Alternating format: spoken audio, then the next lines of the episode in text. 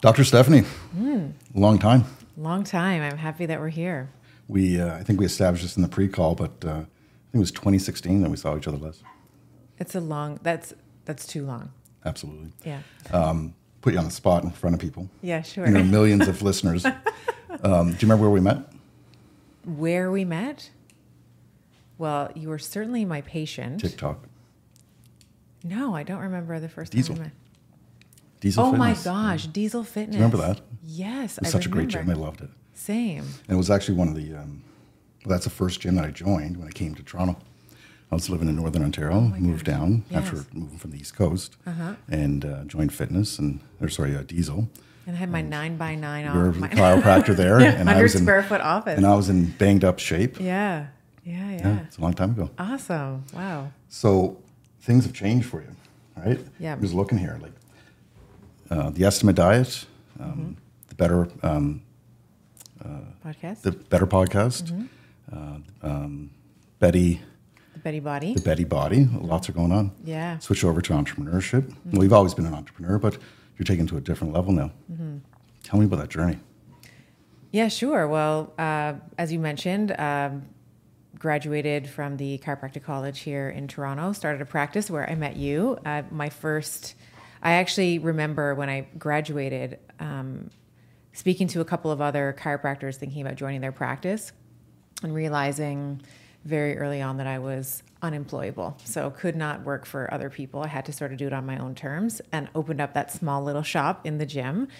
And so certainly uh, being a chiropractor, running your own practice, uh, as you mentioned, is is a form of entrepreneurship. You are the HR person, the marketing person, the salesperson, the Payroll, technician, all everything. payroll, all the things, accounting. It's called a startup. Yeah, I called a startup exactly, and did that for many years. I was in private practice for 16 years. So from Diesel Fitness, um, and I'm, I'm sure I, I'm trying to think of some of the names that were there. I remember George. I remember George was George there. George Chalker, Yeah, J- yeah. George was there. DJ George. Yeah, DJ George, yeah, spinning and DJing at the same time.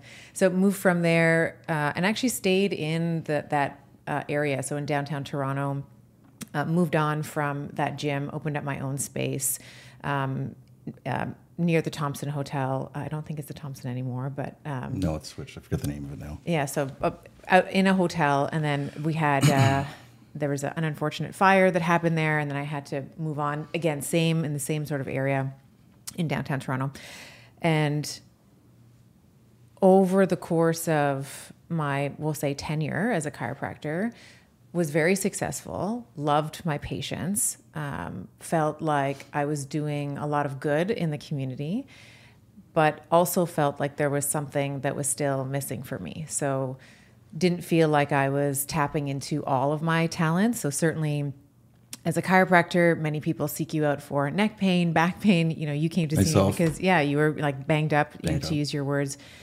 Also wanted to dive into nutrition. Also wanted to dive into stress management and mindset. These are things that all accum- uh, you know, in aggregate, add to someone's health, right, and the expression and the experience that they have. So.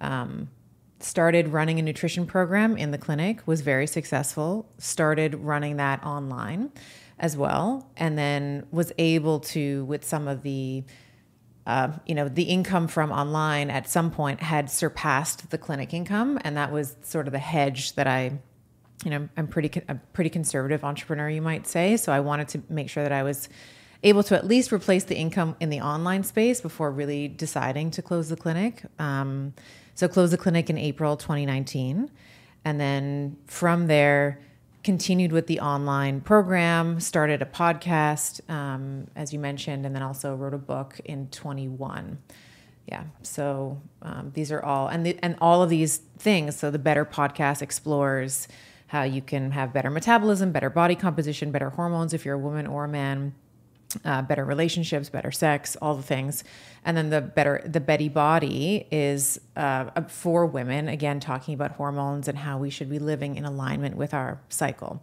um, which is not something that's typically. Ta- I wasn't taught it in in school. I mean, we certainly learned about the menstrual cycle maybe for an hour or two, uh, but really didn't sense. explore how that um, that impacts mood, it impacts decision making, it impacts energy, mitochondrial function, all the things. So the book is sort of the answer to that. So tell me, like, I, I was watching your video on the Betty Body, uh, your promo video, Yeah. and you really got personal in that um, in in that video about the you know the transition you were going through at the time and uh, the direction you want to take. And I know in our pre-call we talked about, you know, in the clinic, seeing patients like myself, you're able to reach a certain population, Yeah. but you had more you wanted to do. You had uh, uh, a bit of a mission of a, of a messaging that you want to get out and express what you went through as Yeah. a woman. Yeah. Uh, dive into that a little bit.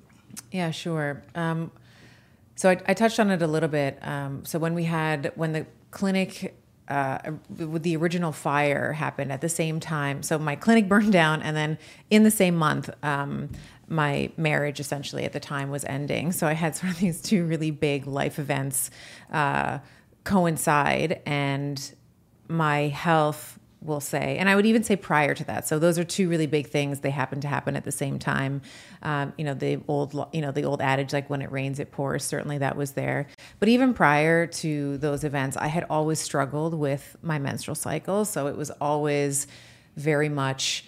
Uh, you know, leading up to bleed week, let's say, I was very moody. I felt inflamed, lots of water retention, didn't have the same energy, not the same focus, not the same drive that I would have let's say in my follicular phase. So for anyone that's listening, the follicular phase is the first two weeks of the cycle. So that's bleed week, and then the week before you ovulate.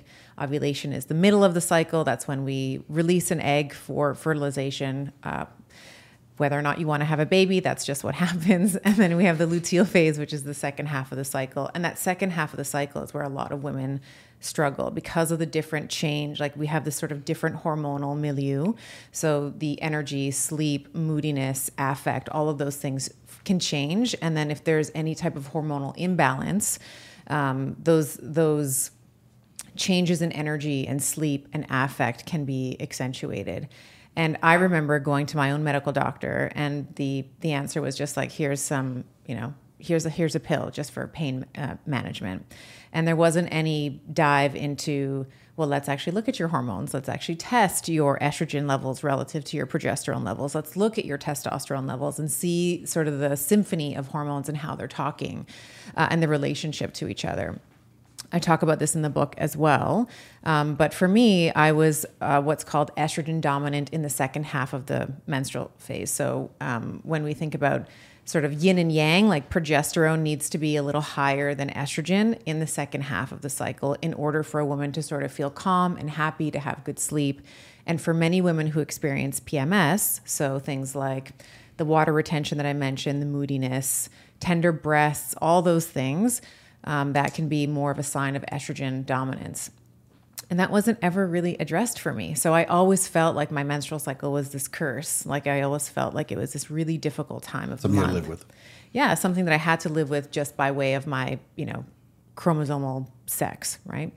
Um, and then started um, when I had sort of these two big life events, my health really deteriorated, as you might imagine. There's quite a bit of stress that happens when your career, you, I had to sort of scramble to find a place to continue seeing patients. I had two young children at the time. I was going through like a change in my family. Um, so I wasn't sleeping.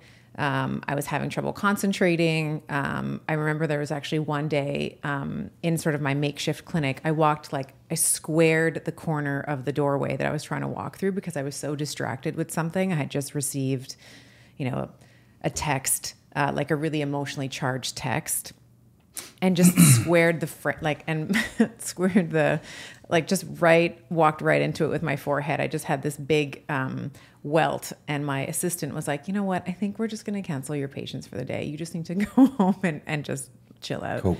yeah.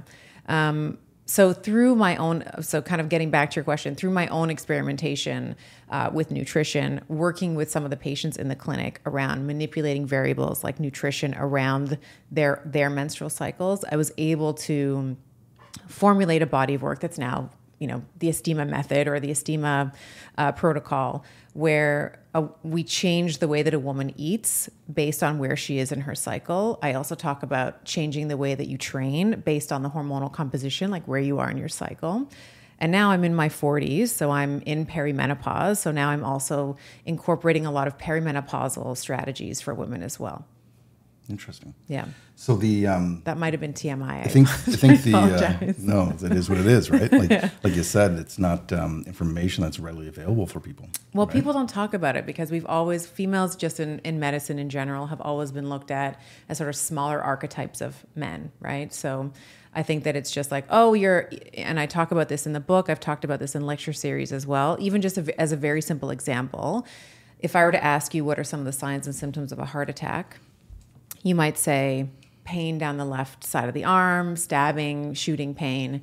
And that's very true if you're male, right? For a woman, it's not often the left sided shooting pain down the arm. She often has a really bad headache or indigestion or like flu like symptoms. and they don't complain. And they, and they don't come, but it's not that sort of prototypical like stabbing, sharp pain down the left side of the arm. So there's been so many women who have let's say presented to an emergency room having being in the process of having a myocardial infarct having a heart attack and being turned away because the signs and symptoms weren't ever Standard. recognized right so i think that more and more i'm starting to see and maybe it's because i'm sort of entrenched in the literature and entrenched in you know the uh, you know seeing my colleagues put out more and more information we're seeing the that change but i would say generally um, you know, if you walk into even as a 45 or 48 year old woman, if you walk into your um, medical doctor's office saying, "Hey, I'm having some heart palpitations," you know, Oprah, I think she recently said she recently released this video that went viral, and she's like, "I was 48, I was having all these heart palpitations, and my doctor, my female doctor, gave me an angiogram and then put me on heart medication." And it's like if Oprah's doctor, Oprah, you know, Oprah. arguably Should we get the best care? yeah, she's going to get the best care, best access to resources. Her female doctor missed that the cluster of symptoms that she was experiencing was part of perimenopause. Like, what chance in hell did all the rest of us have, right? Yeah. So it's just really about educating women in terms of what are some, how are we different, how are we unique, and how does that change over the arc of your life, hormonally, metabolically, you know, physically, uh, and then how can we advocate for ourselves? So where did you start? So you're you're shutting down the health loft at the time. Yeah. You're going through this personal experience Mm-hmm. um, after the incidents that you're talking about. Yeah. Where did you start? You, you obviously had a light bulb come on that you, you had a business here and you wanted to reach a broader audience. Yeah. What was your start? Where where did you focus on first? It was first, the, the nutrition program was first. So I was running that in the clinic. And then I was like, you know, I want, so I had said before, I really felt like I was called to serve more people and not necessarily be limited to my geography. And we were talking about this before. So I was in downtown Toronto, obviously the fi- you know the financial district. We had all all the cool cats in King West like coming to the clinic like you, um, um, and then you know, I had people kind of driving from out of town and stuff, but it's still very local, right? So even if you extend it out to the province, I'm still only reaching one province in one country. And you can only see so many patients in a day. Exactly. And you can only, yeah, and there's like, there's a limit. You reach a ceiling in terms of trading time and trading your time. Like your time is also a finite resource, right? So, um, I wanted to reach more people and I wanted to get away from the idea of sort of trading time for money um, to sort of leverage um, my expertise to be able to reach more people whenever wherever. So it started with the nutrition program. So we were running it in house, and then I changed that into an online clinic. And I think I was also telling this to you as well. Like after I closed the clinic, there was there was a grieving period for me. I didn't do a lot. I oh, I closed it in April, and then over the course of the summer. I had patient transfer files and some of the admin work that happens when you transfer a patient, but most of it was just a, it was a slow and kind of ugly summer, we'll say, because it was very, um, um, it, it was a grieving process for me because I had been, you know, a doctor in the community for however many years, from diesel all the way to you know 2019, and um, I had to sort of redefine who I was. If I wasn't this community leader where people would come and give me all of this positive feedback all the time, you've helped me, you've saved my back, you've saved my marriage you know you help fix a man or a woman's pelvis and all of a sudden they have a better sexual a better sex life right so um, i had to really shed that call it identity, um, and then build a new one. So I had always wanted to start a podcast. That was something that I had always dreamed about. I always thought that there was, and I still think that it's true, that there are a lot of really big male podcasters in the science realm um, and and otherwise, but in this in the science realm in particular, there's a lot of big names in podcasting, and rightly so. They are you know deservedly um, have the all the sort of followers and and um, um, applause, if you will, that that they that that is that is theirs. But I don't see a lot of women reach the same height, and I think that there's a lot of a lot of us who can speak the science, can understand the science, and then more importantly, translate it for the layperson. Because sometimes medical terminology can be a language unto itself. So being able to translate what I like to call like doctorese, right? This like Sure. all these fancy words into okay, what does that mean for me right now? I don't see a lot of women in podcasting reaching the same level of success as many of our kind of male counterparts do. So Or addressing the female issues. or right or addressing Differences, female I should say. issues yeah and there i mean there's a couple of um, men who i have looked up to for many many years and have you know since become friendly with them. One of them uh, for example is, is dominic d'agostino. So he's sort of a pioneer in ketogenic research. And when he first started he would do very much a kind of classic ketogenic style diet which is more of like a four to one um, or even um, what i advocate for if you're thinking of starting a ketogenic diet is more of a 70 20 10 which is 70% fat 20% protein and then 10% carbs. And does it, sorry to interrupt you, but does that differ male versus female, or are you? well yeah so one of the things that's really interesting is when i had him on the show he was saying you know it's really interesting i noticed that women don't actually respond to the ketogenic diet long term in the same way that men do which has also been my observation. So in that nutrition pilot that i had in the clinic that i translated into an online program also noticed that men would lose a lot of weight. They would really change their body composition quite drastically on that 70 20 10. And women could do it for a, a period of time. And it was almost like their thyroid just was like, this is not, you know, after a certain amount of time, they stopped losing weight. And I would say it even started to reverse where they would start Not to just a gain weight. plateau, they were gaining it back. Yeah, they would start to It's gain weight doing the same thing. And certainly, um, you know, when I was talking to Dom, he was saying, I think that it has to do with like the protein content. So he's often observed, which has been very similar uh, to my observation, that around a 40% protein content for, or composition, we'll say, of the diet for women is actually much more um, appropriate long term than protein restriction. So, first, I was so happy to hear that we had sort of the same observations there. But he was also, it was one of the first times that I had heard sort of one of the bigger men in the space acknowledge. it. That there's something different about female physiology and our need for protein, let's say, um, and even carbohydrates. Um, our need for carbohydrates is also a little bit higher too. Interesting. Yeah.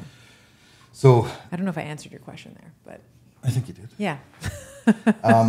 So as far as the podcast goes, Yeah. you, you've been on the air for how, how many years now? I started it in 2019. So it took the summer off, as I mentioned. So closed the clinic in April, and then we started in uh, October 2019.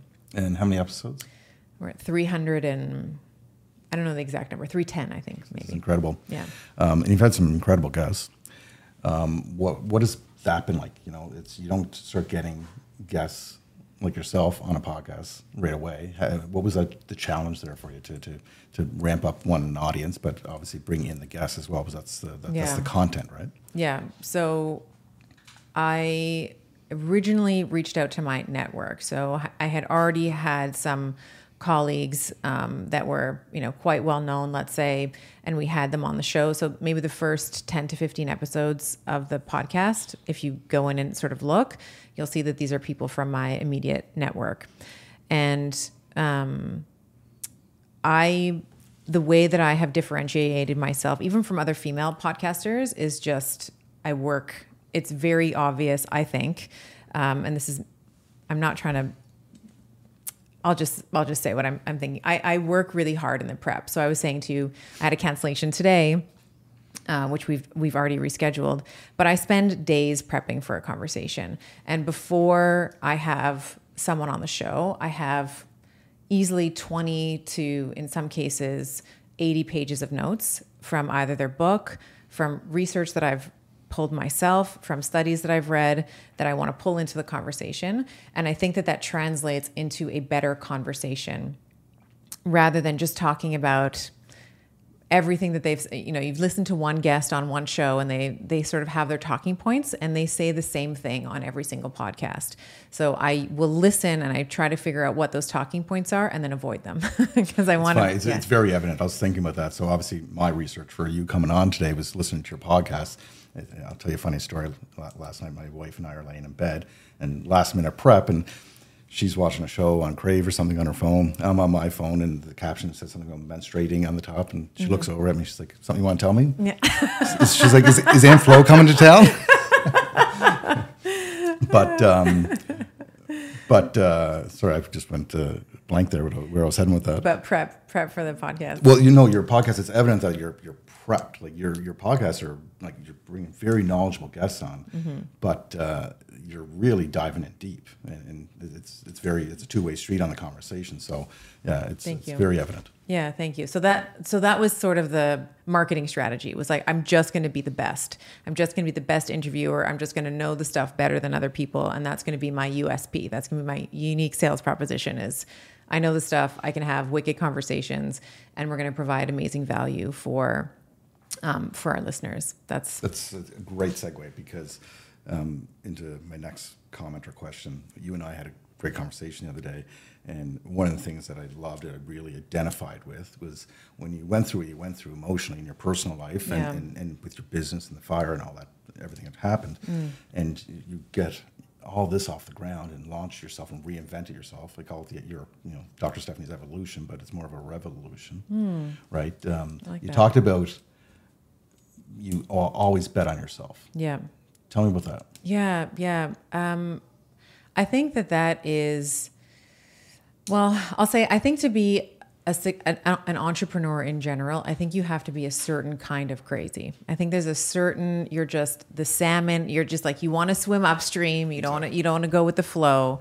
And I would even say that even even in the you know if you're going to be a successful chiropractor, um, there are many people who graduate from chiropractic college who don't run successful practices, right? Um, there are many health coaches who become accredited but don't run successful coaching. And I think that if you are going to be uh, a successful entrepreneur, I think that there's a certain type of person, there's a sort of prototype that I think about, which is maybe someone I can tell you from my childhood was bullied quite a bit. Um, so certainly there's some trauma, uh, some trauma there that I continue to unravel with my coaches and therapists. But I think that there's a certain drive uh, that successful entrepreneurs have that are different, let's say, than than the masses. And one of the things that we were talking about is so I closed the clinic, and it was a very difficult process for me to do because I had been doing it at the time for 16, maybe around 16 years. So connected yeah so it was so connected to my my ego my identity who am i i'm the chiropractor of the king west community in downtown toronto i've served tens of thousands of patients and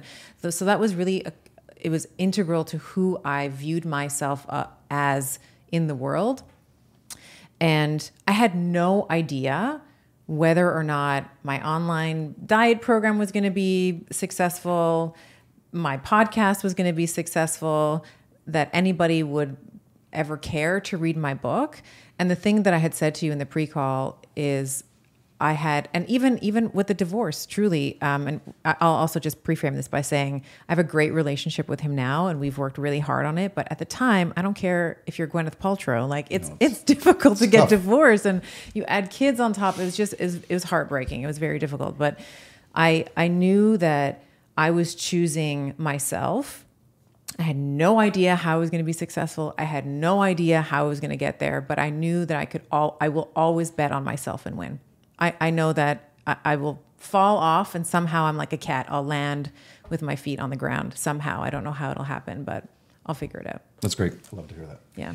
So you have all these different things going on, right? You, you have the, the podcast, you're writing, you're coaching, you're speaking. Yeah. To tell me about, break that down for me. Like as far as focus, time focus, mm-hmm. like how do you, how do you manage all that? And, uh, and number two, what, what do those revenue streams look like? Sure. Yeah. So podcast um, I typically record one day a week or two, uh, which is usually Tuesday, and then maybe I'll I usually save Fridays for kind of a lighter day or an extra interview if I can.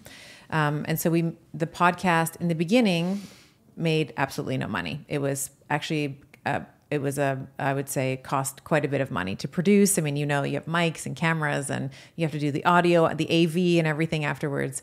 Um, but I really wanted proof of concept. I wanted to. Sh- I didn't want to take any advertising money, any affiliate money, anything like that until I could demonstrate that this was a podcast worth listening to, that it had legs. Um, so we went maybe maybe two years actually without any. Um, it was just cost that I incurred in order to uh, get the podcast up and running. Now we have uh, affiliate relationships. So this is more of an American uh, type of model where we have a, I have a large American audience. I have about 63 ish percent of my audience is American, 20 to 25 is Canadian, and then the fill is the Commonwealth. You know, it's like, That's great because now you're hitting your goal, which was Yeah. the not being so pigeonholed Yeah. to to geographical Everywhere. location, right? Yeah, yeah. So I have uh, my Aussies, New Zealand, and I have some English speaking, you know, some European countries and, and so forth. And we actually do really well in Bhutan. it's like the happy country. So I'm always like number two or three in Bhutan. Anyway, so um, we have an affiliate model. So there's American products, let's say. And if you hear on the podcast, like um, you know if you have if i have a greens product let's say and i say here go to this link and use code dr stephanie right so that's an affiliate kind of model where i get a small kickback from whatever anybody who uses that code i sort of make a kickback. So there's a couple of products that i love and that i use myself that we have as affiliate we have affiliate relationships with.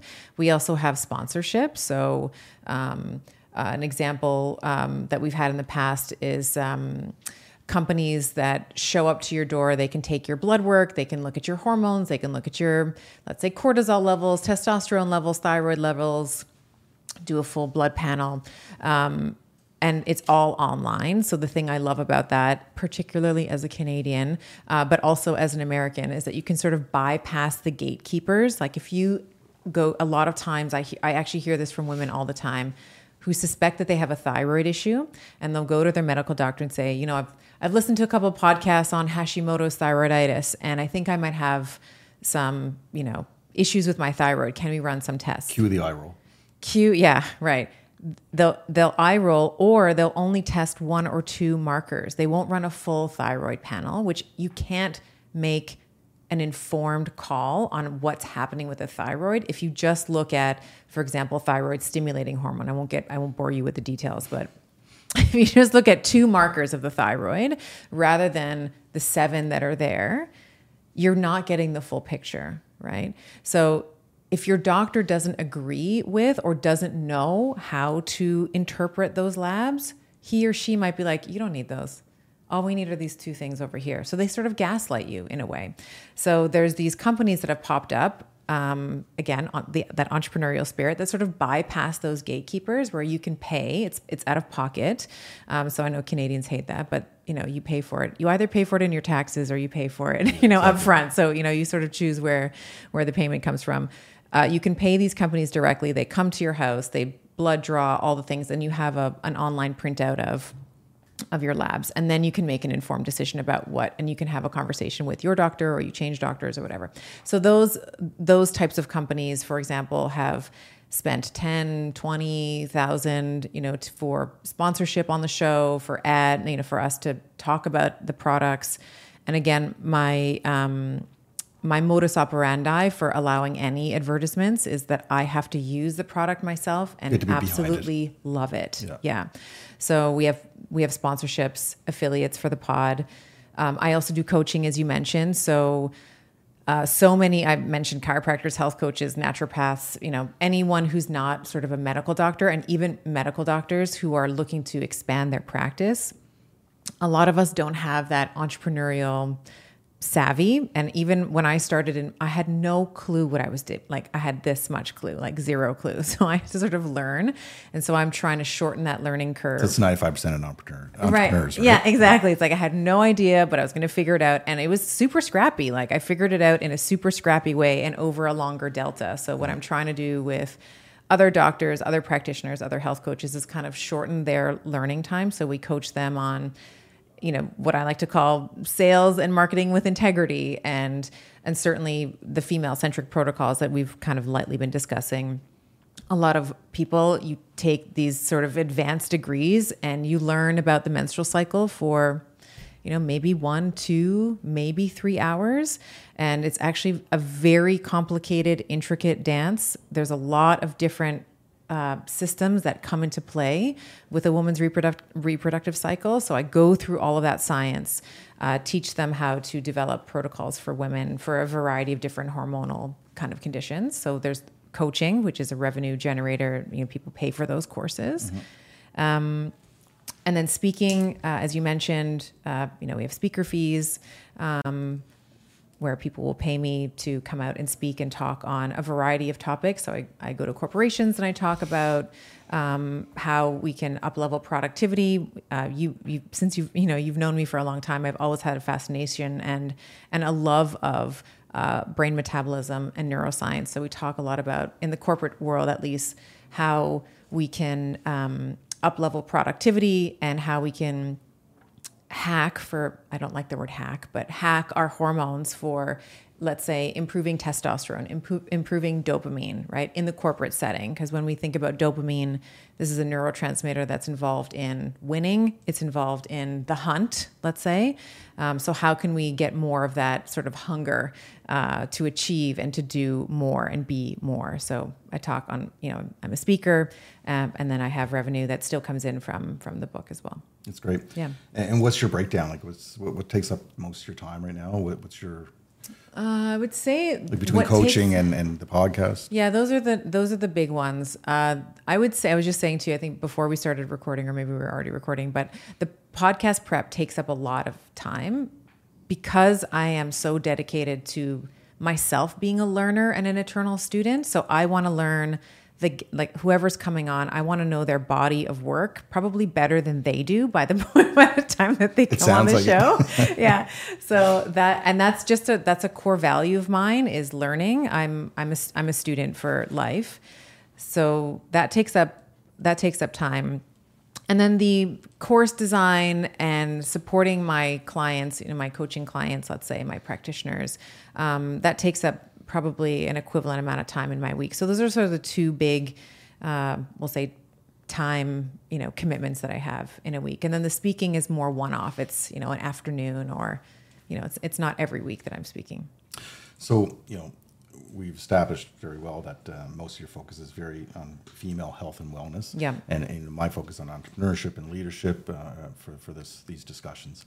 Uh, talk to me about being a woman in business and, and, and what the effect is there. Sure. Yeah. This is going to be. For I know your, this, this is a very it's a very broad uh, a broad question that we could be here for days on. But, yeah, uh, totally. Uh, well, I I would say that generally, the corporate structure has been set up based on a male's cycle, and I say that having a male partner. I have three sons. Like, I love men. So I just want to make sure that this is not construed as like this anti, like down with the patriarchy garbage. Like, that's not what I'm talking about. We, we love men. Um, but the corporate sort of world is, is very much set up on this circadian kind of 24 hour clock. So I always like to say, you know, men are like the sun women are like the moon. So the sun rises, you know, pretty much at the same time and sets at the same time. Uh, and we have the same kind of men are very much like the sun, where you will cycle through testosterone and estrogen uh, in a very predictable way every single day. And women are not like that. Women go instead of cycling through those hormones in a 24 hour period women will cycle through those hormones in a 29 and a half day uh, period. So they sort of mimic the moon, right? That lunar cycle. And so there are times of the month for a woman where she does feel like the huntress, like she does feel extroverted and chatty and she's aggressive and she can take risks. But there's other times of the cycle where she's not. So I think it's important, you know, if we sort of think about corporate culture, it's like we get to work really early and the early bird gets the worm and we have all of these early meetings and then maybe you meet someone for lunch and then you go for the five to seven you know drinks or happy hour or what, what have you and then you go home at the end of the day you know, this is really set up to kind of mimic the flow of testosterone and estrogen in, in a man's circadian cycle. So testosterone for men highest at the beginning of the day and sort of has this slow slide kind of you know slowly lowers over the course of the day. And estrogen sort of has the opposite effect. So estrogen lower in the day and kind of rises towards the end of the day which is why men tend to be chattier in the afternoon and evening versus in the morning. So actually, my partner uh, Giovanni, what we how I've sort of set up his day is he doesn't talk to anyone before twelve. like he's in his office, he takes no calls, he does no emails, he just does. That's his strategy. That's his like deep thinking time, right? And I'm I'm trying to set that up for him in in honoring his um, sort of hormonal profile, right? For me, it's interesting because we're so as society it goes and the workplace goes. We're just so in that nine to five mode. Yeah. All the time. Yeah. Right? And for women, that's not necessarily the case. We're not necessarily all of our deep thinking happens in the morning every single day. There's going to be some times where we are feeling very extroverted. We are, you know, that sort of, and that would correspond for the women who are like, yeah, I feel like that sometimes. It's that week before you ovulate. So, week two of the cycle, approximately, is where we see that rise in testosterone for women. Um, and then after she ovulates, the testosterone kind of drops. So she's a bit more introverted. She's a little bit more kind of okay, I'm to get shit, like, you know, pardon my French, but, you know, she, we're to just get stuff done, right? She's to organize the house. She's to get her office or whatever in order, but she's not necessarily best suited at that time to make a really big decision, let's say, because her testosterone is a little bit lower. And this is not sexist. It's not, it's just kind of what's happening hormonally. Um, so I think as a woman, if you can get to un- and every cycle is different. So that's not to say every woman is like this on day 21 every woman is like this on day 20 there's certainly variability there. But if a woman can kind of get to know the ebbs and flows of her own cycle she'll be able to schedule podcasts on her cycle. She'll be able to ask for a raise, you know, when she has better access to uh, more vocabulary. When we see estrogen high, estrogen, there's receptors uh, all over the brain for both testosterone and estrogen. But when we see estrogen surging, we will see her use more vocabulary, have more uh, ability to express herself more succinctly. Um, she can, uh, like I was saying, presentations and podcasts and asking for raises and reorganizing things and getting things organized on the back end. All those things sort of can pan out over 28 or 29, you know, depending on the length of her cycle days. So I think the, I mean, my book goes into a lot of detail um, that I'm sort of skimming over here, but I would encourage anyone who wants to live in harmony with her cycle to, to pick up the book and, and read through it and see if there's a way that she can kind of get to know herself a little bit better. So here's a different way to question. I'm going to take a different angle on this. Sure. What do you tell people like myself, right? Blair and I are the founders around here, but like I told you the other day, we built up uh, our entire leadership team are female. Yeah. All of our directors are female. Mm-hmm. Um, almost all of our staff are female. What do we need to take into account? What uh, what do we need to know, and what you know? What are the do's and don'ts? Well, I think that being more, most effective in the, in the workplace with, with our team. I think the first step is having the women on your leadership team understand themselves. So, as I said, not all cycles are different, and cycles change over the course of a woman's life, right? So, her cycle in her 20s and her 30s is going to start changing in her 40s and in her 50s. So, if the if the female herself can learn about her own cycle, then she can begin to advocate for herself, and she can start playing around with her own schedule. And this is not to say that you know if she's like, "Hey, listen, I'm not taking that meeting because I'm not in week two. Like that's not what we're not what we're saying here. It's like if you can optimize, if there's a way for you to move things around on your calendar, awesome.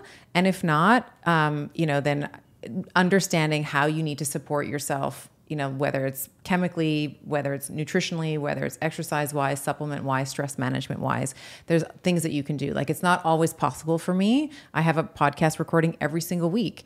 So it's not possible for me to say, hey guys, sorry, like I'm I'm in bleed week this week. Like I'm not talking to anybody. Like I'm not I'm not gonna do that.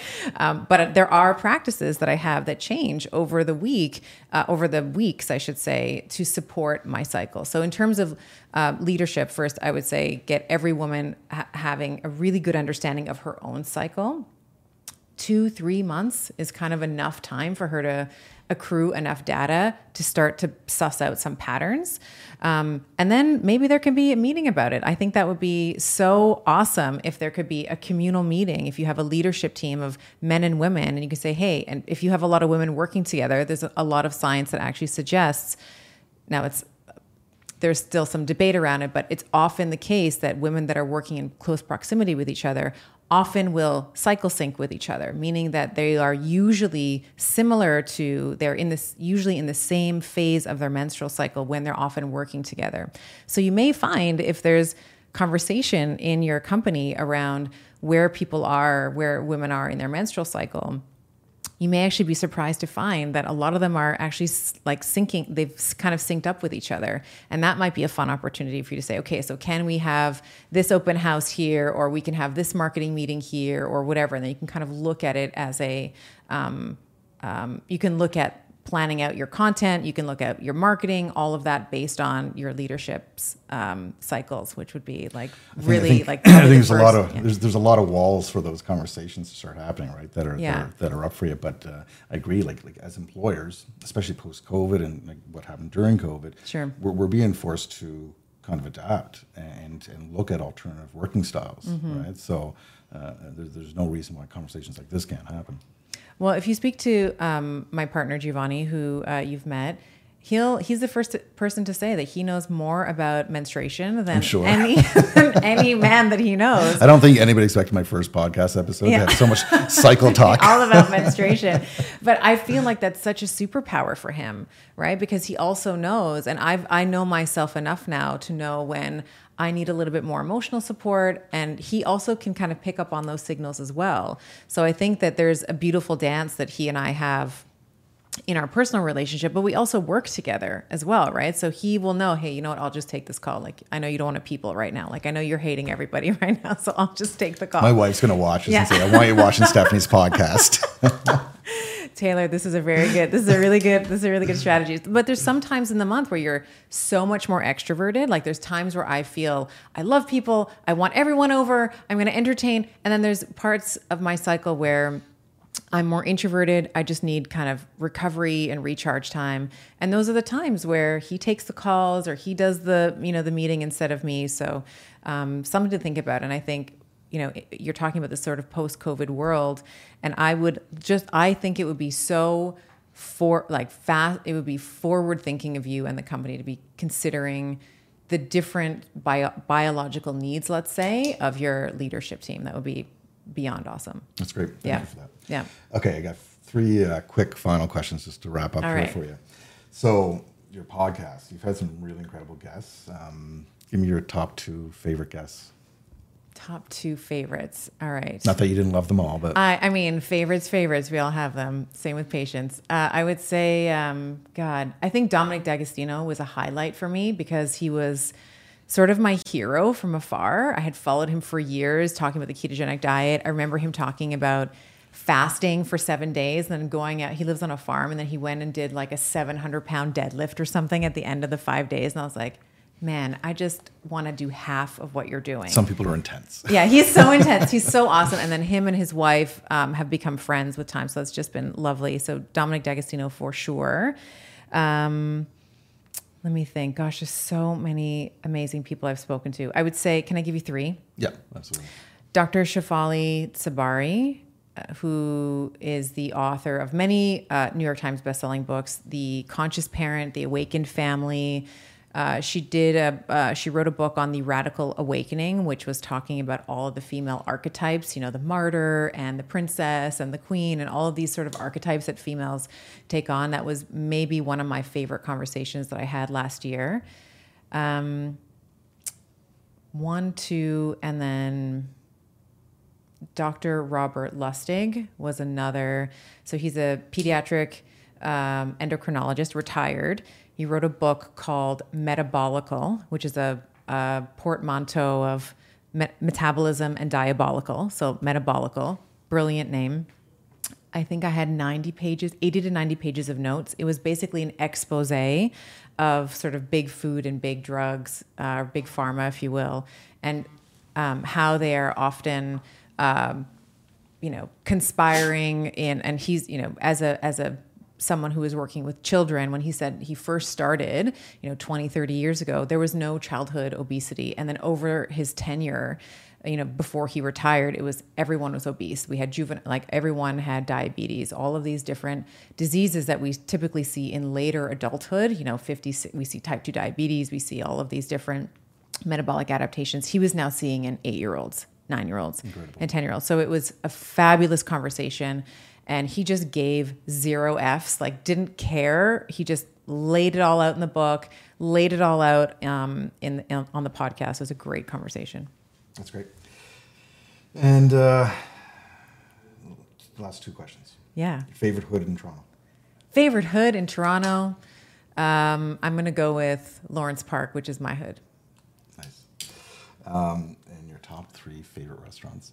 Don't, don't don't make me laugh. don't make you laugh. Oh my gosh, so much pressure. Uh, I think so. Tabbouleh um, and any Lebanese restaurant, um, but Tabbouleh is particularly good. I swear Um, it's been five years since I've ordered or gone to Tabbouleh, like, and I loved it. I used to, I used to hit it all Best. the They time. have the best. Like their rice is perfect. Their hummus is perfect.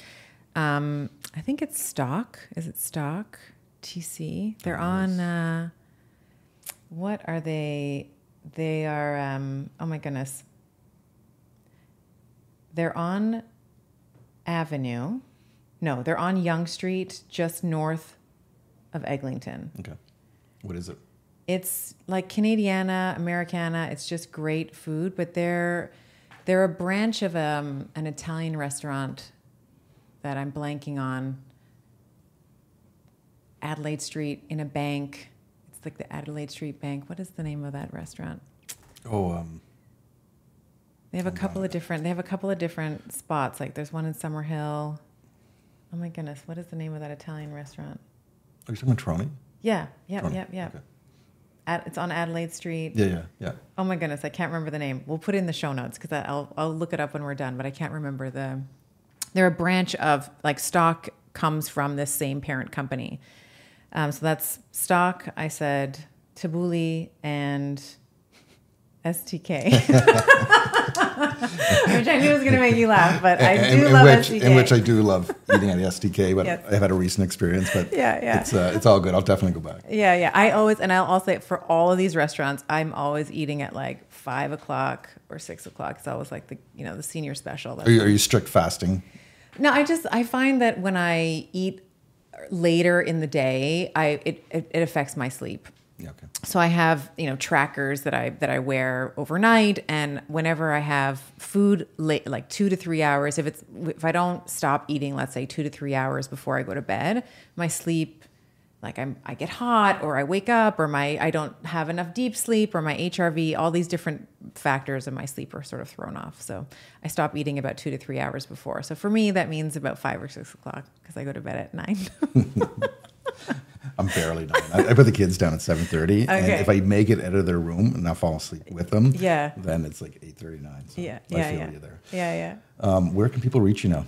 Um, so you can listen to the podcast. Uh, that's a free resource. It's called Better with Dr. Stephanie. Every week we're, you know, on iTunes, Spotify, and YouTube now. Um, so that's a good free resource to kind of get to know me and get to know the content that we put out. Uh, the book is called The Betty Body. You can buy that on Amazon, Barnes and Noble, um, wherever wherever you know books are sold. Those are the two best places. And then I'm also pretty active. I try to be. Um, I at least try to post a couple times a week on Instagram. So it's Dr. Stephanie Estima on Instagram. What about the Estima diet? So you can go to drstephanieestima.com Okay, as well. Yeah, yeah. That's great. I can't tell you how much I appreciate this. You know, I reached out to you. We haven't talked in like how many years? Yeah. No, not for any reason, just life. Yeah, and yeah. Uh, I think you got back to me within minutes and said, "Sure, can't wait. Let's do it." So Yeah, I really think you just appreciate it. always and pick it up, right? You just Yeah. pick it up where you left off with good people. Yeah. Thanks so much. Thank you.